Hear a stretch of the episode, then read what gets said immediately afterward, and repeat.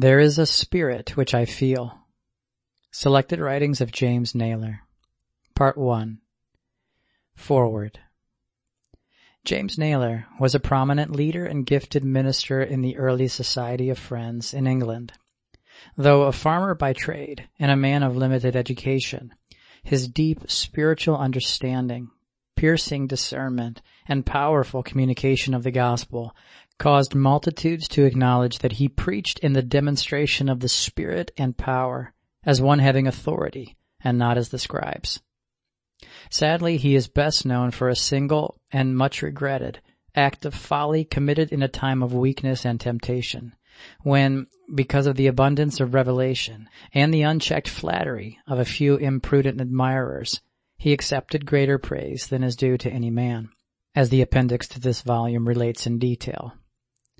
The complete works of James Nayler in four volumes are available today, but the great majority of readers find his original writings quite unmanageable.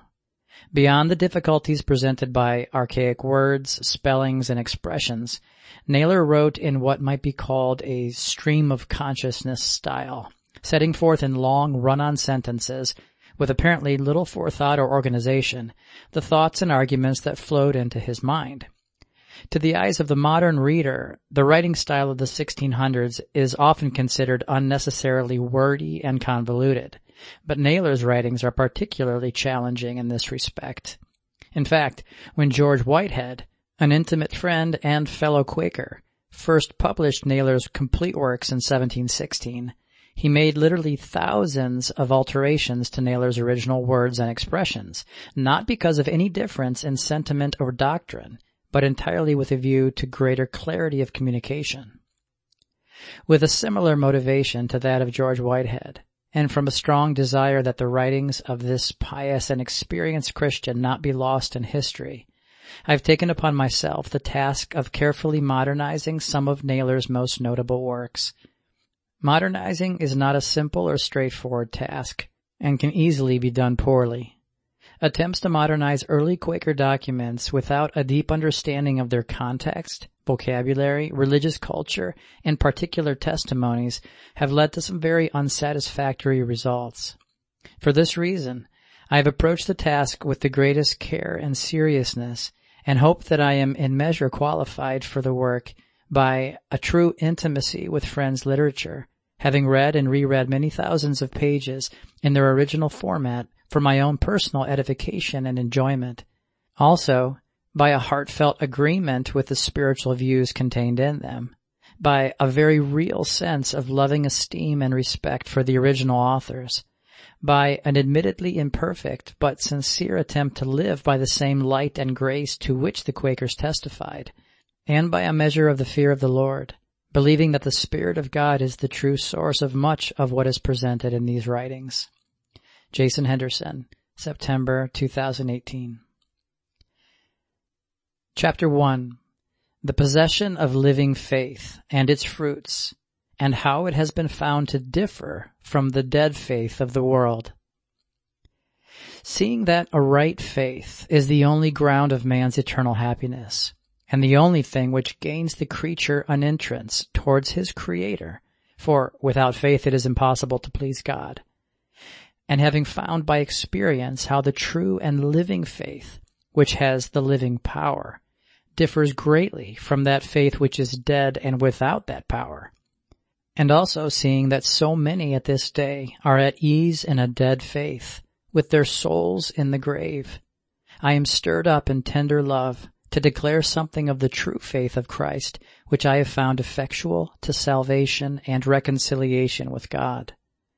First, I shall say a little about the faith or belief which I have seen in the world, which is a literal faith, grounded only upon the history of the scripture with regard to God and Christ and what Christ did in that body which the Jews crucified at Jerusalem. This is a faith which does not know him in spirit, nor believe in him as the Emmanuel to all generations, and so it does not work the believer into a conformity to him, by his coming again in the same spirit and power and working in them the same will, mind, affections, and obedience to the Father in their measure, which was in him, the true example, author, worker, and finisher of the true and living faith. From this dead faith, having a variety of appearances according to the several opinions of men, come all the unclean spirits living in whatsoever abomination that can be mentioned in the world. All sorts of sects and religious opinions cover themselves with this faith. It is their strength, and in it they take refuge from all reproof within or without, though they openly live in the greatest whoredoms against the spirit of holiness that can be mentioned. Though they keep at a distance from the life of Christ, Yet they believe Christ came to save sinners, and will say that they are the chief of sinners, and that those who are healthy need not a physician, etc., as if the greater their wickedness, the nearer they draw to Christ. And by this false faith, the one who came to save people from sin and to lead out of sin, both by example and spirit, is made a covering for all filthiness of flesh and spirit, and to strengthen the wicked heart against the life of holiness, some in one sin, some in another. Yes, with this faith all sorts do strengthen themselves and harden their hearts against the light of Christ and the Spirit which reproves the world of sin and convinces of it, and would indeed lead out of it. Thus the holy witness of God in all men is trampled underfoot, and is little regarded in any nor believed to be the way to the Father. Though the world has no light but this, nor is there a promise of life in any other. This faith appears to me to be that faith of the devil, or the dead faith of which the apostle speaks, though it is perhaps even more hardened against the fear of the Lord. For when the devils believe, they at least tremble. So I now leave this faith, being judged already by its fruits with the light of Christ in every honest heart that loves holiness.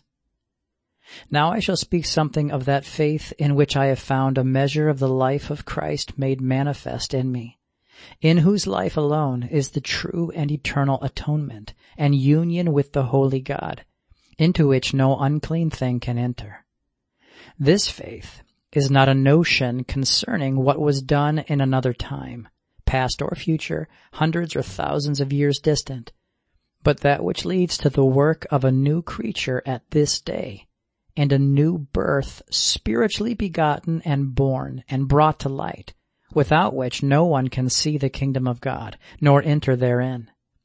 And this faith does not work by the comprehension of brain knowledge, as if having conceived or declared of Jesus Christ in words or thoughts, I have therefore learned him, or really know him, or am grown up in him to a perfect man. Such possessors of notional faith deceive their own soul, and also deceive others, by declaring and boasting of what God has not wrought in them, and leading men out beyond the measure of God's present work in them. But the living faith works powerfully in the Spirit, by love thereto, and the mystery of it is held in a pure conscience, working out the old leaven, purifying the heart, and making all things new. Indeed, this faith judges, kills, and crucifies with Christ in spirit the works of the flesh, casting out everything in me that is not of God, and renewing in me the things of God in their order by his mighty working in me. By this the soul is raised up out of the grave and the dead is restored to life, truly, and not in notion. The ground and work of living faith.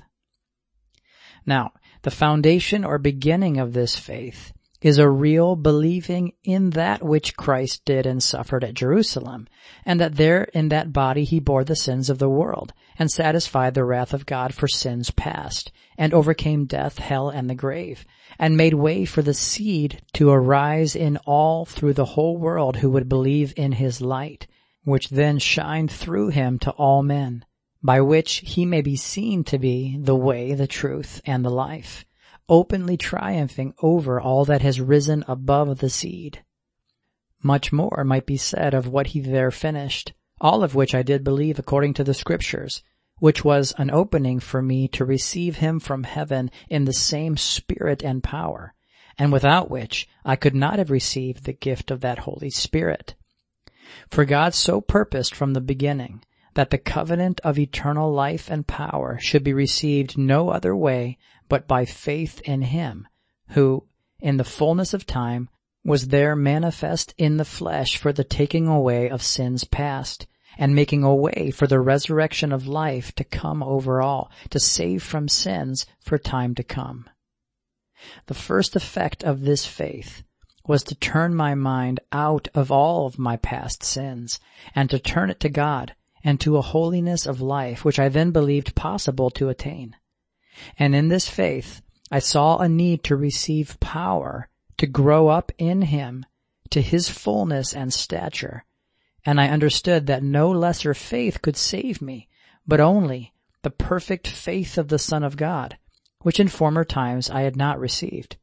But now, in the light, I received this faith with such gladness of heart that it took my delight from all sin, and set my face towards perfection in Christ, which indeed was the joy set before me. Yet here the work was not done or finished in me, even though I received the faith and hope of the Son of God, and was turned from all my former sin and my own righteousness, so that if I had then departed this body, I would have died in no less faith than the holy faith of Jesus Christ, and so being turned to his spirit out of the works of the flesh, I was turned from my sin and so from condemnation.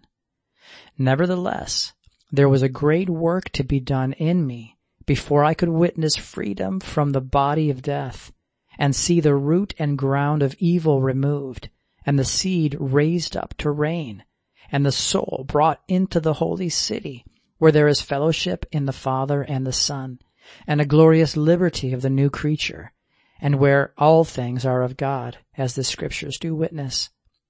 This faith did not work me into a conceit in myself, to glory in my knowledge, and become a teacher of others concerning what I had conceived without the life.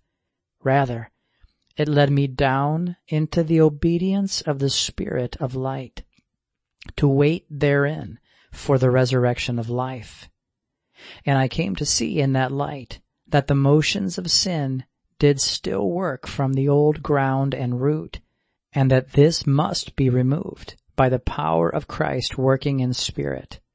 I saw that obedience and watchfulness in the light was required, and that without obedience to this faith, I could not come to a victory over the enmity, nor to the glorious liberty of the sons of God. For though this faith had turned my heart towards Christ and given me hope to attain him, still I had not yet learned him, nor was he yet formed in me. So I was led in the light of Christ to see what I really possessed of this treasure in my earthen vessel, which I found to be very little. And I saw that his seed was the smallest of all seeds in my garden. So I became little before that eye which told me the truth, though I had formerly been high in my own thoughts. And so to the word of the beginning of Christ I was led, or to the first principles of the doctrine of Christ, so that with that light which teaches Christ, I might learn Christ in every measure of him as I grew therein. I was brought to know him that was born under the law, and was shown the foundation of repentance from dead works, and doctrines of baptisms and eternal judgment. Then I came in truth and life to see what they were doing whom the apostles exhorted to work out their own salvation with fear and trembling, even after they had fully believed what Christ had done for them at Jerusalem in that body. Many other scriptures did he open to me as I learned him, which before were a mystery, while I learned them in the meanings without the life of Christ. But these were opened by the revelation of Jesus Christ as they came to be fulfilled in me, being led in the work of faith by the Spirit who wrote them. Then I came to see that through the law I must be redeemed from the law, Galatians 2.19, and that my redemption from it must not be by making it void, but by fulfilling it. Until then the law had power over me. Romans 7 1. And sin took occasion by it to strengthen itself in me. But as I came to grow in the spirit and power of Christ, I was in him brought through it, finding it fulfilled in him. And thus I became dead to the law as it came to be fulfilled in me. So I found the words of Christ to be true. I came not to destroy the law, but to fulfill it. And it is easier for heaven and earth to pass away than for one jot of the law to pass away till it be fulfilled. Indeed, I needed not an interpretation for this scripture, but a fulfilling of it in Christ Jesus.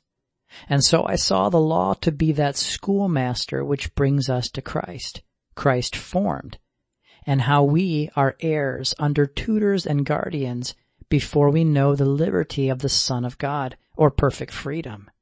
And I saw that the scripture could not be broken nor twisted, but it must be learned in the life of it unto salvation, though the unlearned twist it to their own destruction by meanings without life. Yes, the scripture is of no private interpretation, 2 Peter 1.20. But the one Spirit must open it all in the fulfilling of it.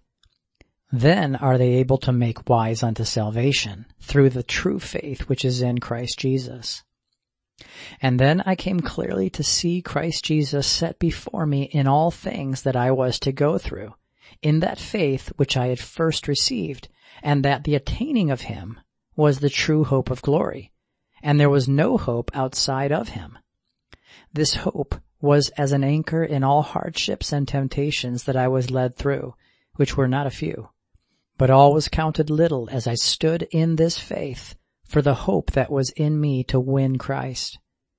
And I clearly saw that notwithstanding my first faith in what Christ had done at Jerusalem, yet if I did not continue in faith to follow the same spirit in obedience to all its leadings, hoping to attain Christ Jesus, the end of that faith, and daily growing towards his stature and fullness, but instead turned aside or sat down short of the leadings of that spirit along the way, I would make void my hope of glory and the work of my redemption. Then that which Christ accomplished at Jerusalem would also be made void with respect to me. For having denied my first faith, I could not be saved from the wrath to come.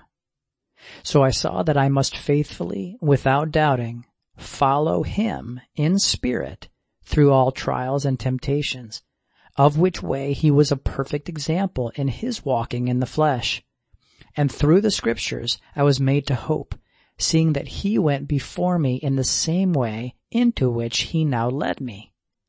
And I saw him to be the same to all generations, for as he was then, so he has been in all his saints that follow him. And even as they exhorted one another to look unto him in their travel, who is the author and finisher of their faith, and to consider him as an example who endured such hostility from sinners, lest they grow weary of suffering and faint in their minds. So I also looked to the same life in him, which was also in those who followed after him, and my faith and patience were doubled, and my obedience was without doubting, and my hope was made firm unto the end, which end was winning Christ in me the hope of glory. Oh, the great mystery of faith, which is hid from all until the revelation of Jesus Christ. But when the saints and apostles had Christ revealed in them, then they were made able ministers of him, and had the mystery opened, and preached without doubt the mystery of godliness.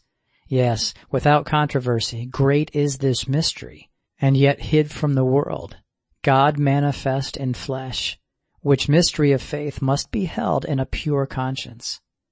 So, coming to experience these things, I knew my faith to be the same faith once delivered to the saints. And I came to know the good fight of that faith, and that faith which overcomes the world, which has the promise and inheritance of eternal life. And so, in the learning of Christ, I came to distinguish the faith of Christ, which increases from faith to faith, from the faith of devils, and the living and working faith from the dead faith without works, and the faith of Christ from that faith which is set up without Christ. And I found it is not the faith of Christ, to believe that men can never be perfect or overcome sin and the devil, nor to make void the law of the Father without it first being fulfilled. And it was never Christ's faith to revenge evil, but rather to overcome evil with good. It was never his faith to respect persons, or to believe that any could commit sin and not be sin's servant. It was never his faith to sue, contend, fight, or persecute any, or preach for hire, or in any way to serve the mammon of this world. It was not his faith to observe his own will, his own times, or the world's customs, but to observe his Father only in all things, and only what he received from the Father, that he did, and could do nothing of himself, and he never believed them to be children of God who said and did not. But the world's faith, in order to uphold its sins and lusts, believes those to be children of God who say but do not, who are enemies to the faith of Christ, which presents men perfect to God by working out such evils. All of which I came to see, not by man, but in the revelation of Christ. And in his faith I learned him, and grew more into his faith, and into him, and thereby his life was made manifest in my body. 2 Corinthians 4.10 and thus I came to see what belongs to Christ in truth, as the truth is in Jesus, and what belongs to the world, but is called Christ's, in order to oppose him. And I saw that that which loves the things of this world is not his love, nor is it his joy that takes pleasure in visible things, nor his liberty, which is in the works of the flesh, nor his peace that remains in sin, nor his patience that seeks its own revenge, nor his glory that mixes with pride, nor his worship that stands in carnal things, nor his honor that men seek after, nor his knowledge that is according to the flesh, nor his fear that is taught by the precepts of men. All of these are in the world and not in him. They have a name to be his, but are enemies to his life, and were never begotten of his father, nor learned in the Son. Indeed, by that truth and simplicity which I found in Christ, contrary to the will of man, I came to see the deceit in all of these things. And so in the life of Christ I have learned the growth of the faith of Christ and the riches of it and the end of it, which is Christ Jesus in all his working. And I also know the world's faith and its uncleanness whose end is not to attain the holiness of Christ in this life, but instead to live in the world's delights and have Christ for a cover, and to be saved by the righteousness of another, a righteousness in which they have no mind to walk themselves. And so the earthly faith does not work by love, for it does not love the life of Christ, but makes enemies to his cross who mind earthly things. But the living faith works by love unto holiness of life, and therefore purifies the heart, and the mystery of it stands in a pure conscience, in those who have it, and not in comprehending and talking of what is in another. For even the devils believe the holiness that was in Christ, and can preach it, but they cannot inherit it, because they do not love to live the life of it. Hereby I know these two faiths clearly distinguished. The end of the one is the life of Christ in which he himself walked, in the same obedience of the same Spirit to the same Father by the same power, according to the proportion of faith received from God, which faith is from above, and so lays hold on heavenly things for its strength, and brings forth heavenly fruits. The other faith professes and promises great things, but ends in the world, minds earthly things, and does not purify the heart, nor believe ever to attain the life of Christ, his stature or fullness, but accounts this an error in all who press after such attainments.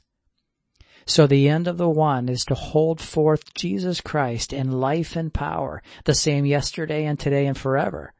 The end of the other is a liberty to sin here, while they can take any pleasure in it, and then sanctification and salvation when they are dead.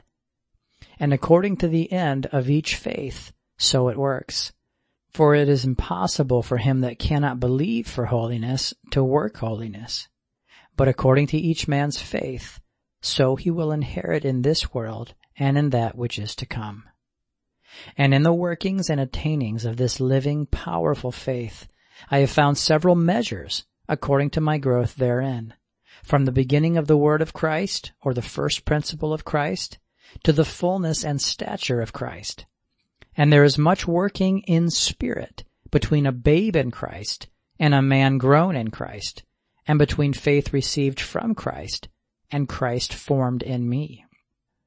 For though I received faith to believe in his fullness and in what he was and did in the flesh, I had not yet learned him in spirit and life in my own mortal vessel, nor did I put him on all at once, but in the light of faith I saw I needed to run so as to win him before I could put him on.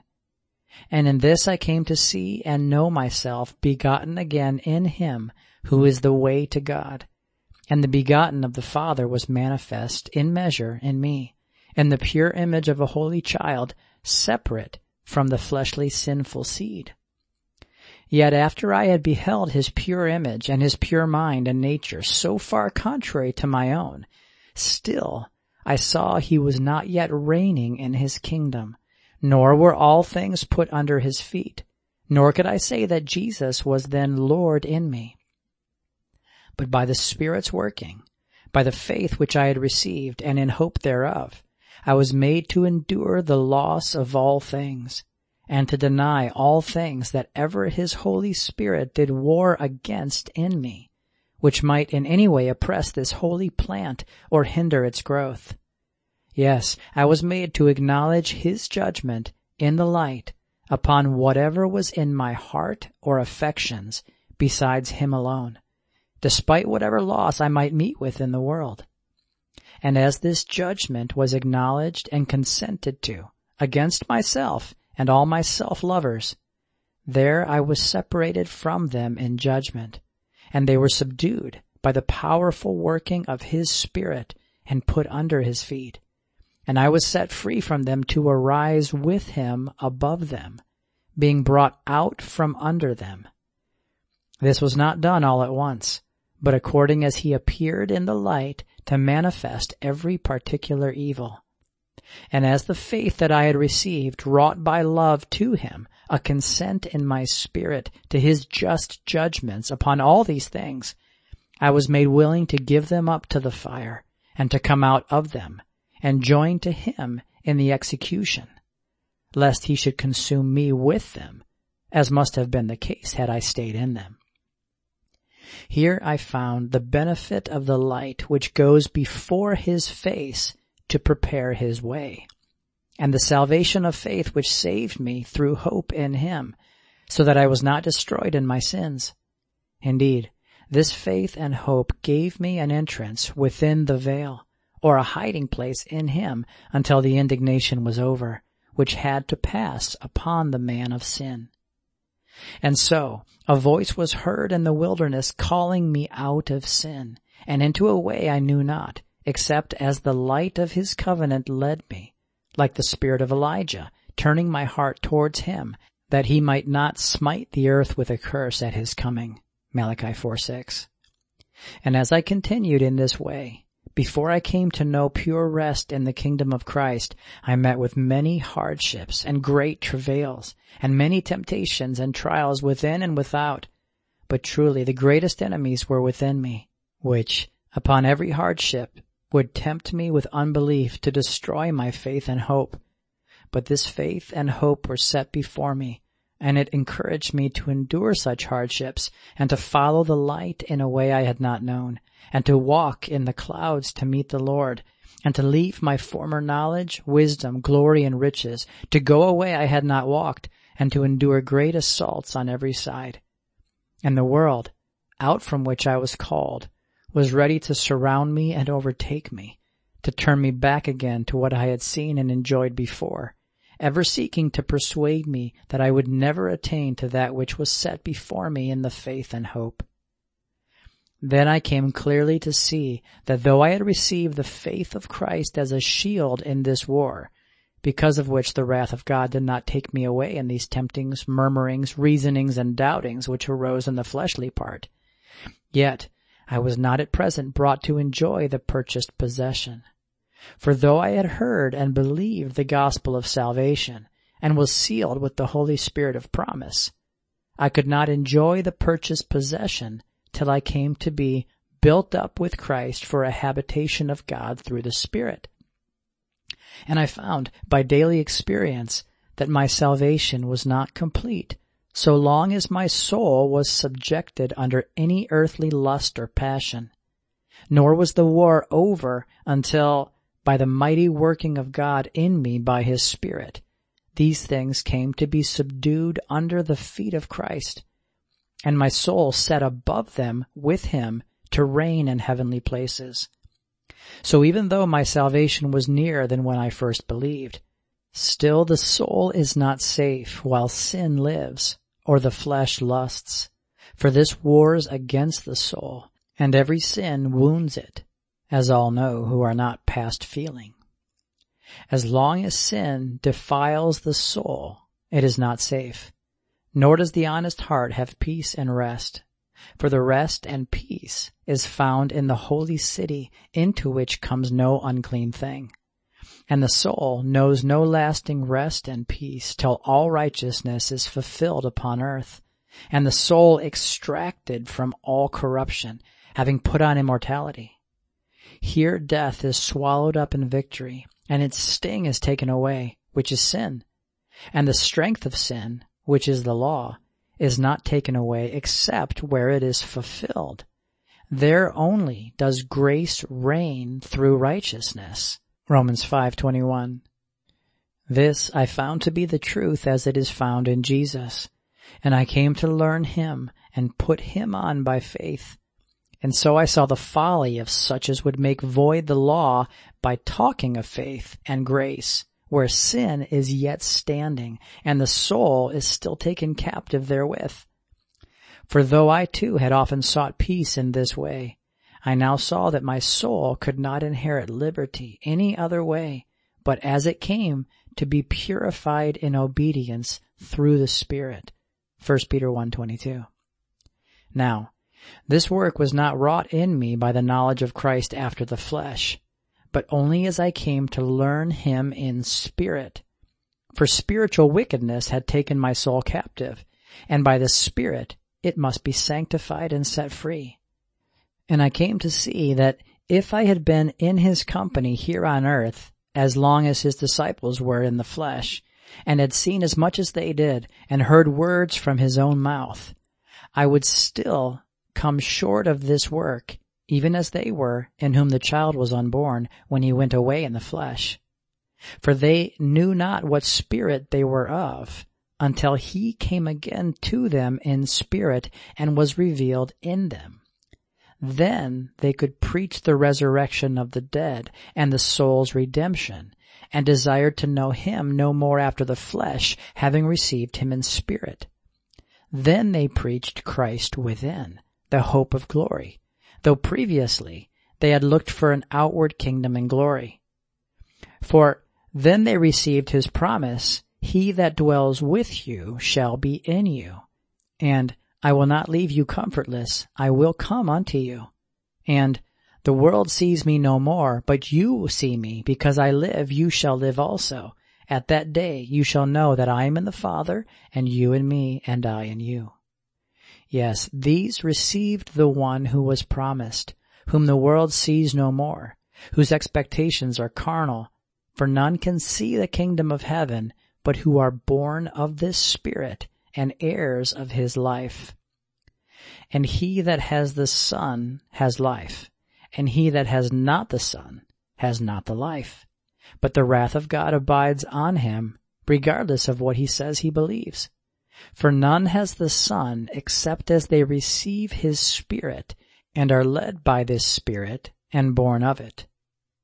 And this I found also, that the Son of God does not appear in any except as he conforms them to his own image, which image he has always borne in this world, as the scripture says, when he shall appear, we shall be like him. And he shall change our vile bodies and make them like his glorious body, and transformed from glory to glory by the same Spirit. And herein we have boldness in the day of judgment, because as he is, so are we in this present world. This is not obtained by thoughts of believing without, but by a lively working of his power within which works out the earthly image and nature and conforms to the heavenly image through that spiritual birth which is not of flesh and blood. Nor can flesh and blood ever discern this work in man, but has always hated it, in whomsoever it has appeared in all ages. For it is of a shining nature wherever it is begotten of the Father, and cannot be hid where it is formed, but by its fruit gives light to the world contrary to the world's ways, showing forth Christ's coming in judgment against all deeds of darkness. And this heavenly birth of the Father is to be held forth in its clear image, without mixture, according to its several measures, that all may see that he is not of this world, and that he also takes them out of this world according as he grows in them, or they grow in him. And these must go forth into the world bearing his reproach, that the scripture may be fulfilled. They are not of this world, even as I am not of this world. And this is the world's light and its condemnation, even his coming. And so I have found that the faith which joins to the world and does not overcome the world is not the faith of Christ, nor does it lay hold on the power of Christ, though it may believe the history of the scriptures concerning Christ. This faith does not set up the kingdom of God in the heart, nor cast out the world there, nor save the soul from the pollution of the world through lust, and so is but a notion of salvation, and not the power of salvation. For the scriptures have said, whoever is born of God overcomes the world, and this is the victory that overcomes the world, even your faith. And the faith which works not in this way is like a body without a spirit which is dead. But the living faith that stands in Christ Jesus purifies the heart and conscience, overcoming whatever would hinder the appearance of Christ in his temple or the bringing forth of his virtues. And those who believe with this faith believe not in a lie, but in the truth and power of God as it is in Christ Jesus, and as it has been declared in scriptures, not for a discourse, but for an inheritance of life, of whose fullness we all receive according to our faith. Therefore, we find that those who were of this faith witnessed Christ to be present, which the world's faith could never receive under any form or profession, but rather counted it blasphemy and called his Holy Spirit the Spirit of the devil. But this faith Isaiah believed in his time, and witnessed the child born unto them, who was the mighty God, the everlasting Father, etc., whose name they knew to be Emmanuel. And this was before he appeared in that temple at Jerusalem. And Ezekiel was called the Son of Man before that time also. And Paul said Christ was revealed in him, and spoke in him, and wrought in him, and that in his flesh was being filled up that which was lacking in the afflictions of Christ for his body's sake, which is the church. Many more men and women might be mentioned who confess the same Christ present in them, both before and after his appearance in that body, whose testimony was never received by the wisdom of the world, neither then nor at this day. For the God of this world, being king in the heart, has blinded the eye of the mind which can see Christ's spiritual glory by the light of the gospel, and he persuades the world that Christ is either past or to come, but never present. And so, as many as are brought to confess him before men find it so at this day, that they are hated of all men for his name's sake, that the scriptures may be fulfilled and his testimony finished. But the faith which confesses Christ present is that which the world cannot bear nor receive. No, they will preach him at a distance, what he was and what he will be, but their faith cannot know his present coming or receive any measure of his appearance now. Nor will this faith ever give entrance into his kingdom upon earth, nor the holy rest, for the faith that puts him afar off is not the faith of Christ, which fills those who believe with the fullness of God. And by what I have learned, it is forever clear to me without any controversy that the faith which makes allowance for sin is not Christ's faith, nor does it have a share or possession in him. For the faith which is not holy came not from God, and so it cannot build up to God. Indeed, it is not saving faith that does not save from sins, but is rather a deceiving faith, which deceives the soul and allows lust to defile it and destroy it, and so brings it under condemnation. By believing its lies, sin is let in upon the soul by consent, and the soul is persuaded that it cannot be otherwise, and so the devil and the world and the flesh and sin have their victory over the soul, which should have the victory over all. What greater deception can there be to the soul than this? And therefore, that which I have seen and learned, I do openly declare, that this is a deceiving faith, and indeed a form of unbelief rather than the faith of Christ. For it makes way for the God of this world to reign and act in the creature, in things contrary to the life of Christ and the life of the soul. Again I say, that faith which makes way for the least sin is not the faith of Christ. For his work and coming is to destroy the works of the devil and redeem the soul from sin. And the least measure of true faith that stands in his life overcomes sin and the world in that measure. But he that commits sin goes out of that faith and acts against it. It is a lying faith which persuades the soul of freedom from condemnation, but gives it not freedom from sin, which is the cause of condemnation. And all shall witness this with me, now or hereafter. For wherever sin has power, there death has power, and the grave and hell and condemnation have power also, for these are the wages of sin, and those who believe the contrary will soon find they were deceived. And may not such truly be said to be past feeling? Indeed, who can commit sin and feel no condemnation for it already? And this is the effect of their false faith. They harden themselves against the faithful witness of God in their own conscience until the seared conscience has made shipwreck of the faith of Christ. It is the doctrine of devils which preaches the faith of devils to give way to the works of the devil which all sin is, from the least to the greatest.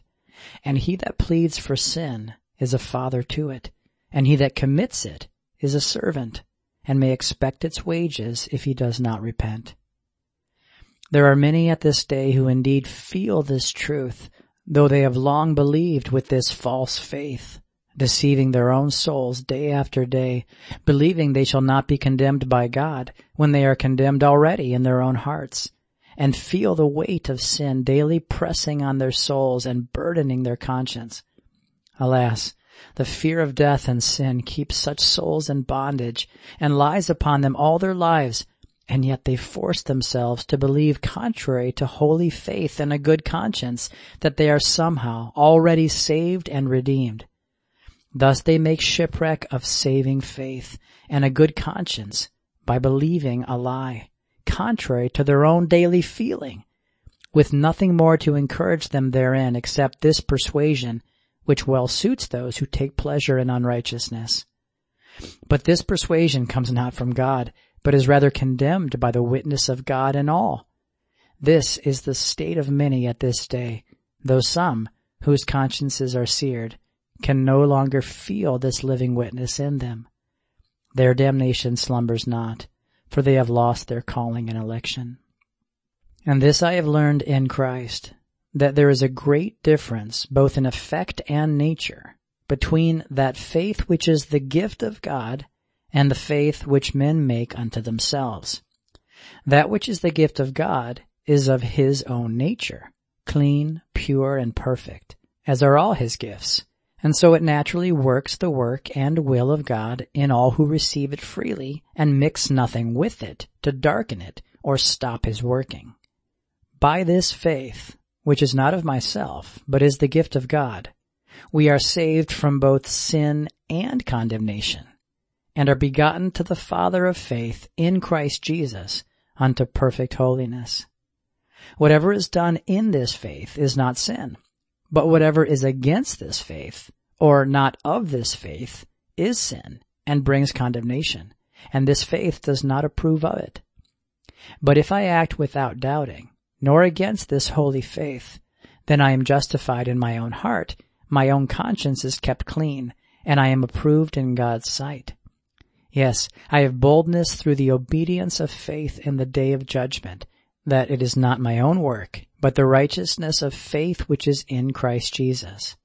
This is the effect of true saving, working faith, and this is its nature and grace. But I have found another faith, which is not so in nature or effect, being not freely received from above. This is a feigned faith, which has its ground here below, and its end also.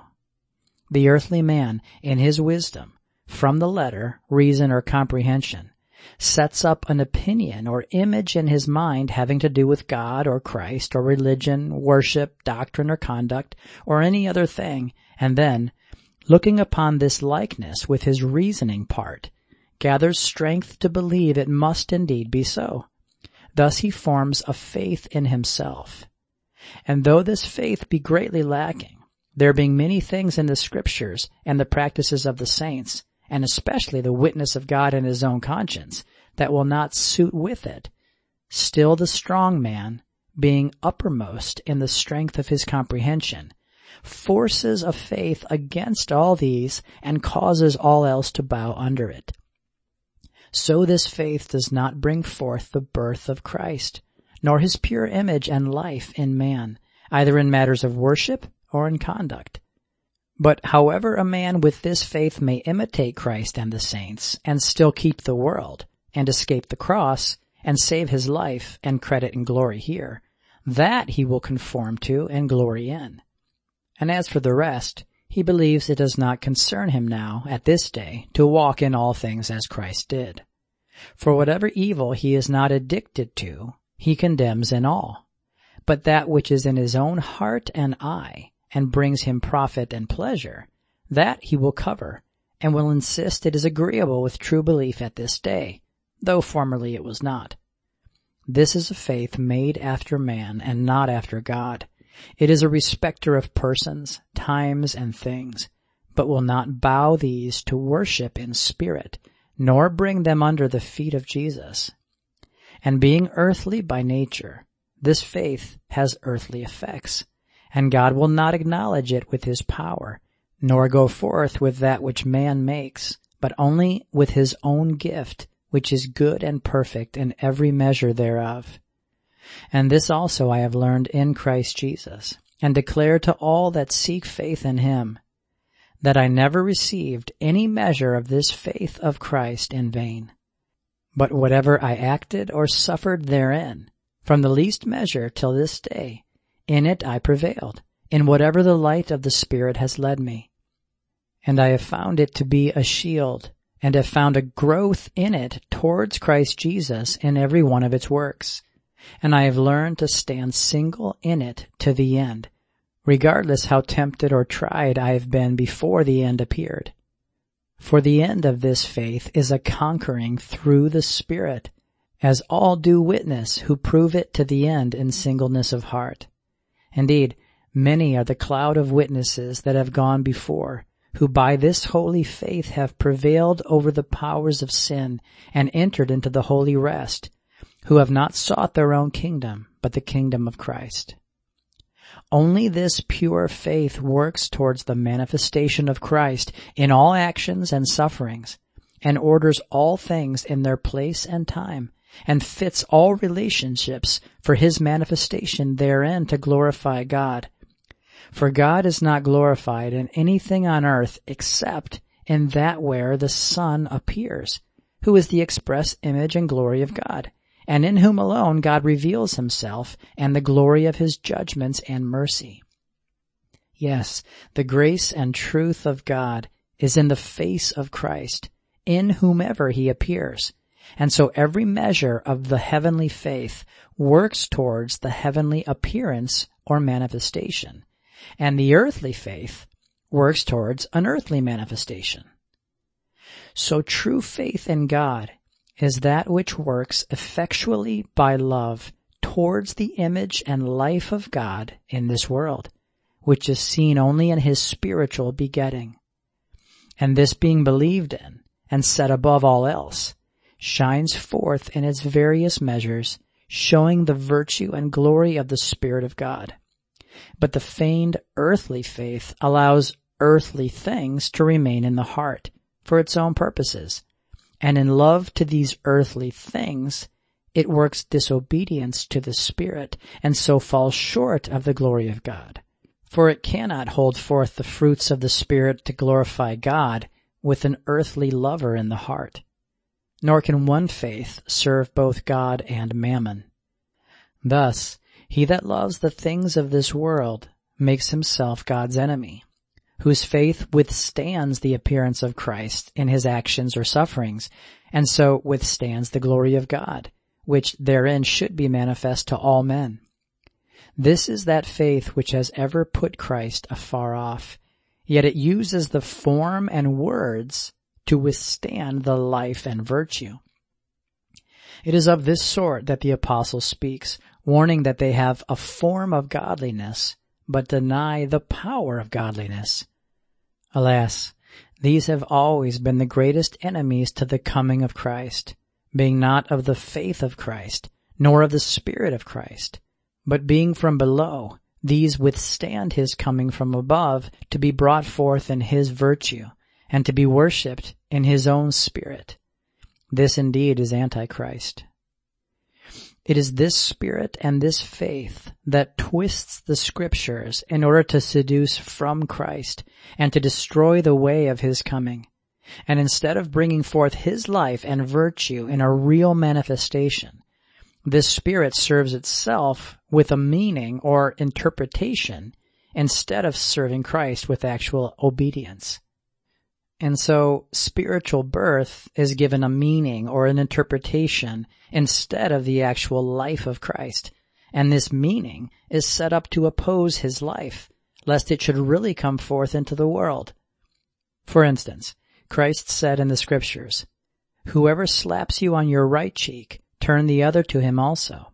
If anyone wants to sue you and take away your tunic, let him have your cloak also. And from him who takes away your goods, do not ask them back. And I tell you not to resist an evil person, but to overcome evil with good. And love those who hate you. And many similar commands. These Christ meant really and truly, and showed them by example in himself. And whoever receives the same Spirit finds it moving them to these same things as it increases. And being obeyed, it will bring forth the same fruits to glorify the Father in all generations. For the Spirit does not grow old, nor are its fruits barren, wherever it is really received in the faith thereof and obeyed. But the other faith, in the earthly spirit, says, Christ did not mean as he spoke. You must not take him literally. Those words must have a spiritual meaning. And so their spiritual meaning devours the life of obedience, both as to the words of Christ and the Spirit of Christ, setting up a subtle meaning that is without the life of Christ and contrary to his example. And this meaning they desire all to accept, both against the plain words of Christ, against his example in his walking, and against the working of his Spirit in others. And if they cannot, in this way, destroy the true faith and fruit before it is brought forth, then their work is to render any a blasphemer in whom the life is born and brought forth to light. For they count it great presumption for any to witness the life of Christ brought forth in them into the world. And though they preach Christ in us, and the life of Christ in us, and the Spirit of Christ in us, and our body the temple of God, etc., because they find these words in scripture, still they will not allow any to believe and obey unto a manifestation of his life. No, this they will not acknowledge, but will instead put their meaning in its place and set up the form to deny the power and make Christ's words deny his coming.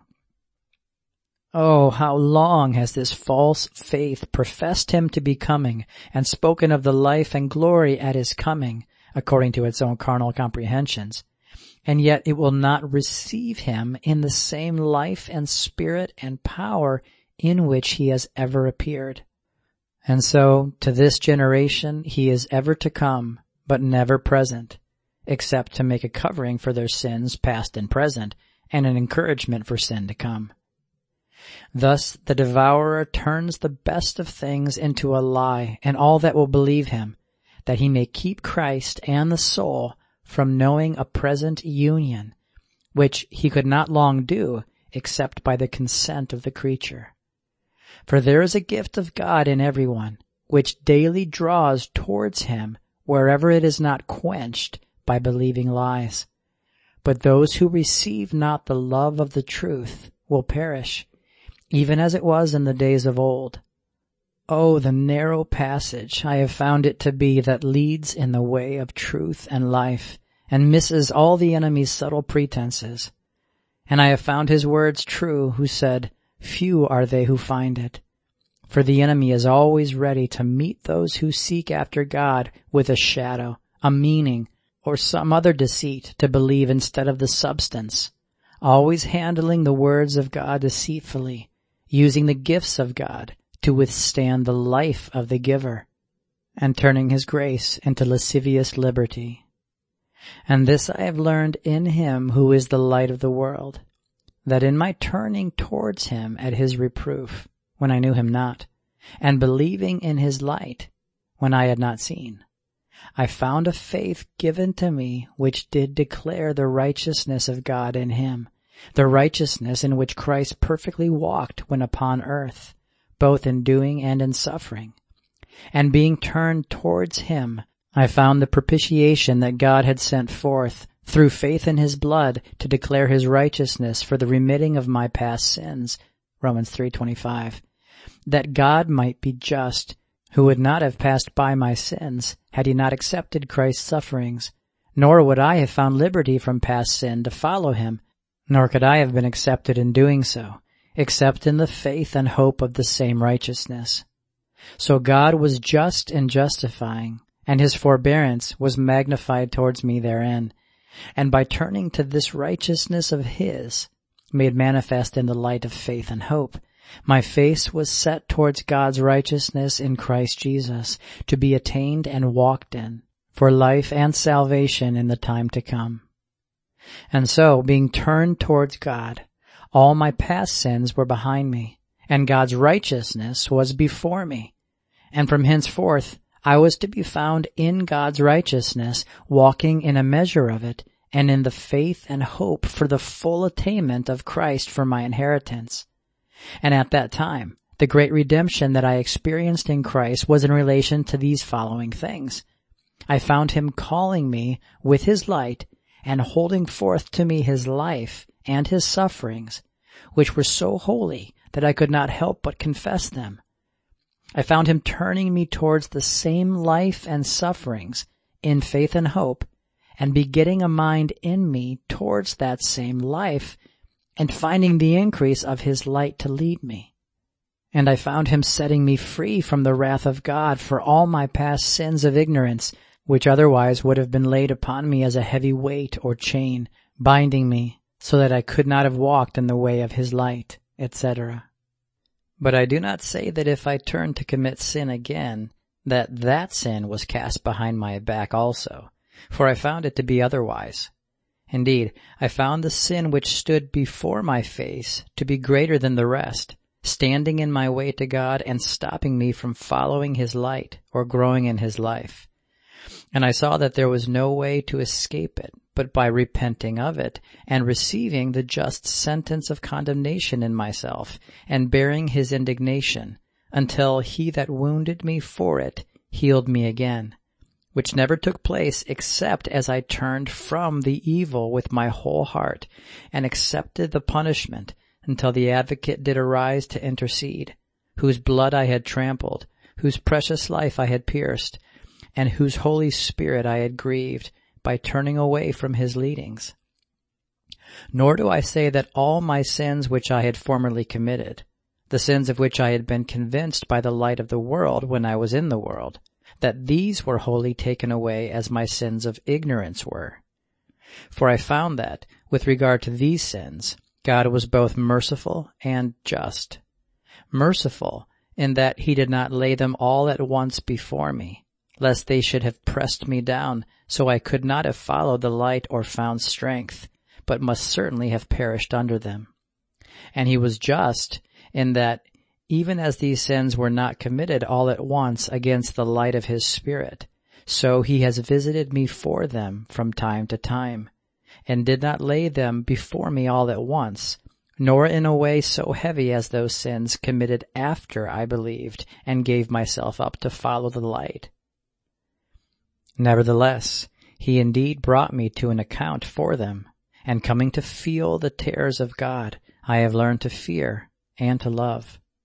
So I have found the ground and rise and deceit of that faith which believes Christ to have taken away the sins of believers past, present, and to come, with which belief many at this day make merry over the witness of God. See Revelation 11:10 and slay the just one in themselves. See James 5 6 and Hebrews 6 6. And I have learned the meaning of that scripture. If we sin wilfully after we have received the knowledge of the truth, there remains no more sacrifice for sin, but a certain fearful looking for of judgment and fiery indignation to devour the adversary. No one knows these things except the one who comes to find them fulfilled, and then they shall understand that he that is born of God does not sin. 1 John 3 9. And whoever believes is born of God. 1 John 5 1. But he that sins turns his back both on the faith and the birth that is of Christ, and becomes an adversary to him in his work, despite what he claims to believe. And this I have found to be an everlasting truth, regardless what men believe or imagine. That a man's sins are cast behind his back only as long as he keeps his face towards the light of God.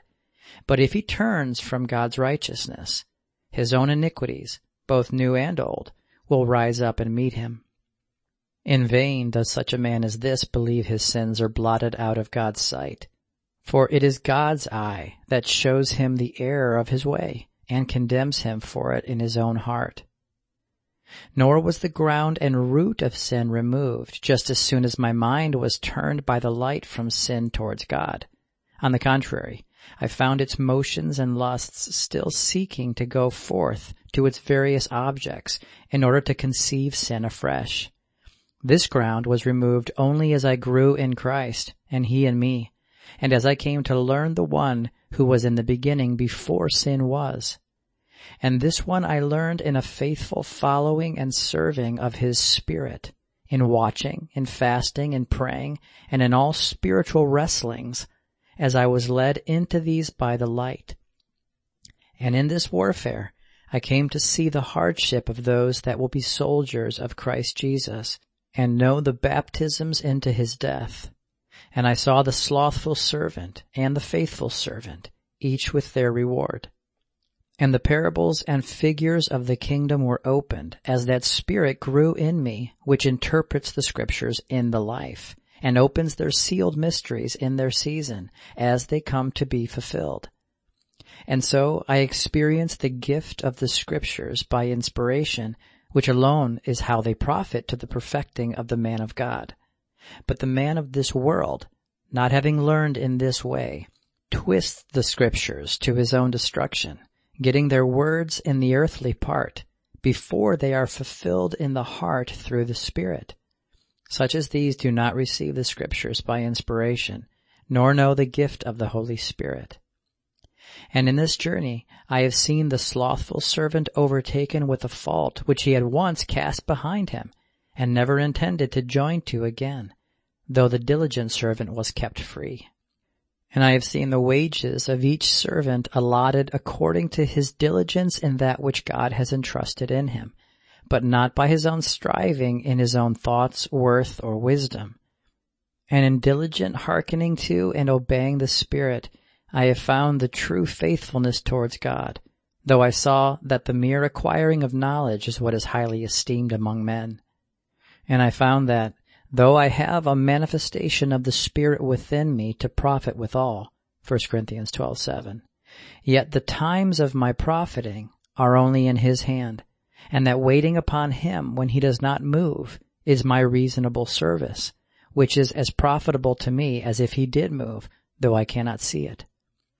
And though I found this to be a great cross to my hasty will, it is indeed the true worship in spirit, for I saw that when I did not know this spirit, to hearken, obey, and observe as his will leads, that I worshipped what I did not know. John 4:22. At that time my fear towards God was taught by the precepts of men, but I was not taught of the Lord, not being born of his spirit. But all the children of the Lord are taught of the Lord, and as many as are led by the Spirit, these are the sons of God. So I came to read and understand these scriptures without interpretations or meanings that my own wisdom taught me, but by that which the Holy Spirit taught me. And I found that scriptures thus learned and received are no longer notions that can be lost, but possessions in the inheritance among the sanctified of all ages, no subtle man could ever steal them or change them, or in any way deceive me concerning the truth of them by twisting them, nor take away the comfort I had in them, for my comfort and fellowship were in the same spirit and life that gave them forth. So that which declares the righteousness of God for remission of sins past, and the righteousness of God as the inheritance in time to come, this I have found to be a faith without falsehood. And though it is a righteousness beyond declaring, yet it is inherited, as the virtues that are in Christ Jesus come to be received in the life. And whatever faith does not have this righteousness for its ground and end, nor the virtues and several measures of the growth of Christ for its life and increase, this I have found, upon trial, to be a feigned fancy of man's mind. And he that says he has faith in God but is without the hope of this righteousness for his inheritance, or says he possesses Christ further than he possesses his virtues for his life and growth towards this inheritance, when he comes to be weighed with truth, he will be found too light to stand in judgment, or abide the fire, or to dwell with everlasting burnings. Who they are that are under the law, who they are that have made void the law against themselves, and who they are that are under grace. Grace reigns through righteousness, and the law through transgression.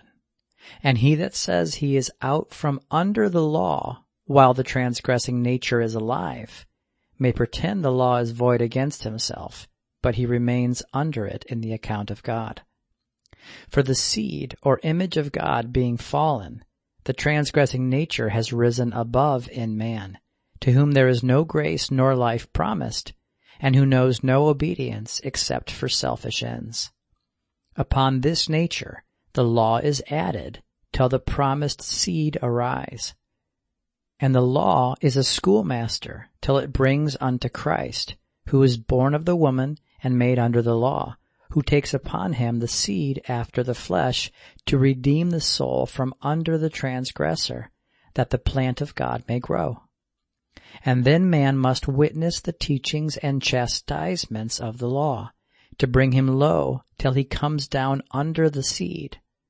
Then the seed is set above the head of the transgressing nature, and having bruised it, the strength of sin is taken away, together with the strength of the law. And as the soul is raised up through the law, the law being fulfilled by the seed through the Spirit, so it arises above the law into the kingdom of grace, which reigns through righteousness, and not by making void the law. For the grace is to the seed, and the law to the transgressor. And as either of these reign in the creature, so he is under the law or under grace. The law has power over the man of sin as long as he lives. See Romans 7 1. During which time the seed of the promise is in bondage. But as that is put to death by which the seed is held captive, then the seed rises under grace. And as it rises up through the law, it fulfills it. And the law being fulfilled, it loses its strength, and sin dies, and so has no more power.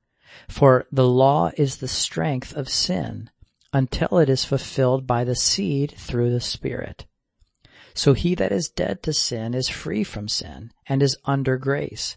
But he that casts off the law while sin still lives, makes void the law against himself. So, he that is under grace is dead to sin, and dead to the law which is the strength of sin. In such a man, sin has no more dominion over the soul, for the power of it is subdued, which was the law unfulfilled. But if a man seeks to make void the law while the strength of sin yet remains, the law will overtake him in the end.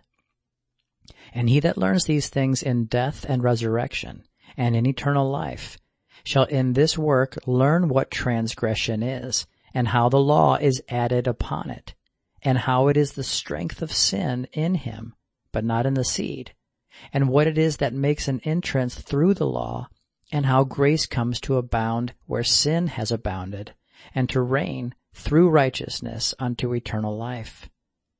So where the transgressing nature is slain, there the law is at an end and fulfilled, and the plant of God brings forth its fruit, against which there is no law.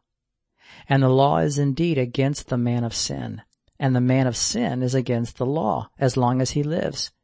And the law will surely have power over him, and not one jot of it will pass away till it be fulfilled.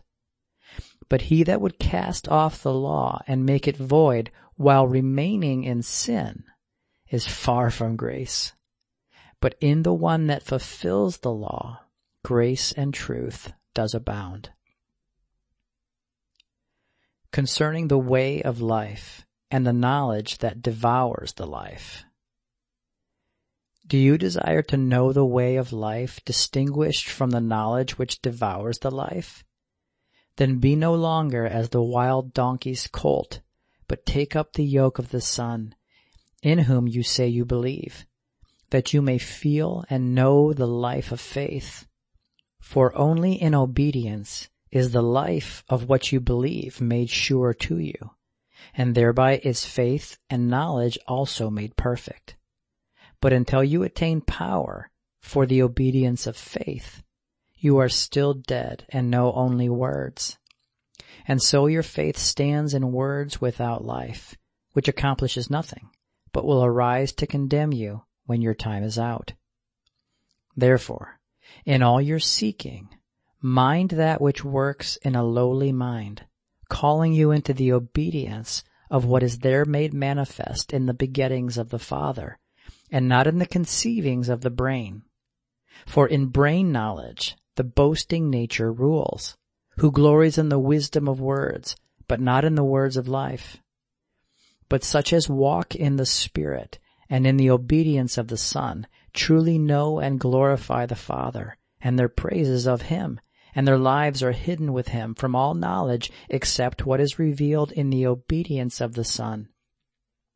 From a man you may learn the knowledge of words, but the knowledge of life is only begotten of God.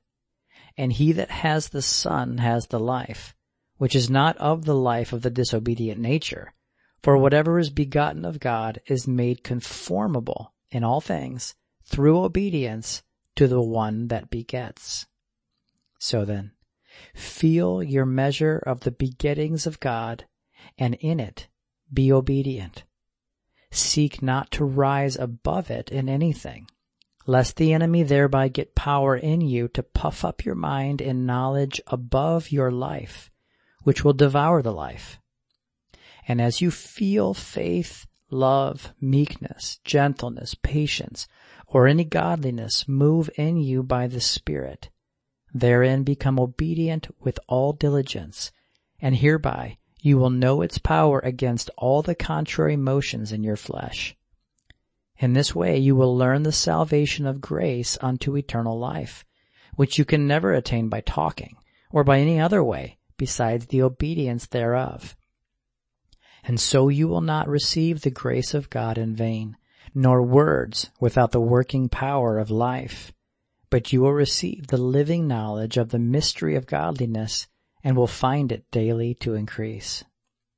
For by obedience to the Spirit, the soul is purified from its darkness and pollution, and made fit for the further manifestation of the hidden mystery and the receiving of it in fullness, with ability to walk therein.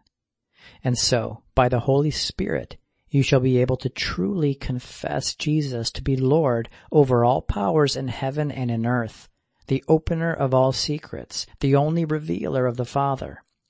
And by him you will become wise in your knowledge unto salvation, not unto vain babblings, for all such words shall rise and condemn those who glory therein.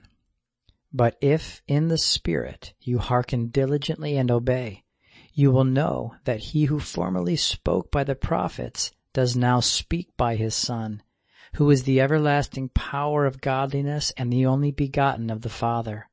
And you, in whom he is made manifest, will be made like unto him in all things. The prophets prophesied of glory to come, but the Son declares the Father in this present life, according to the measure of him formed.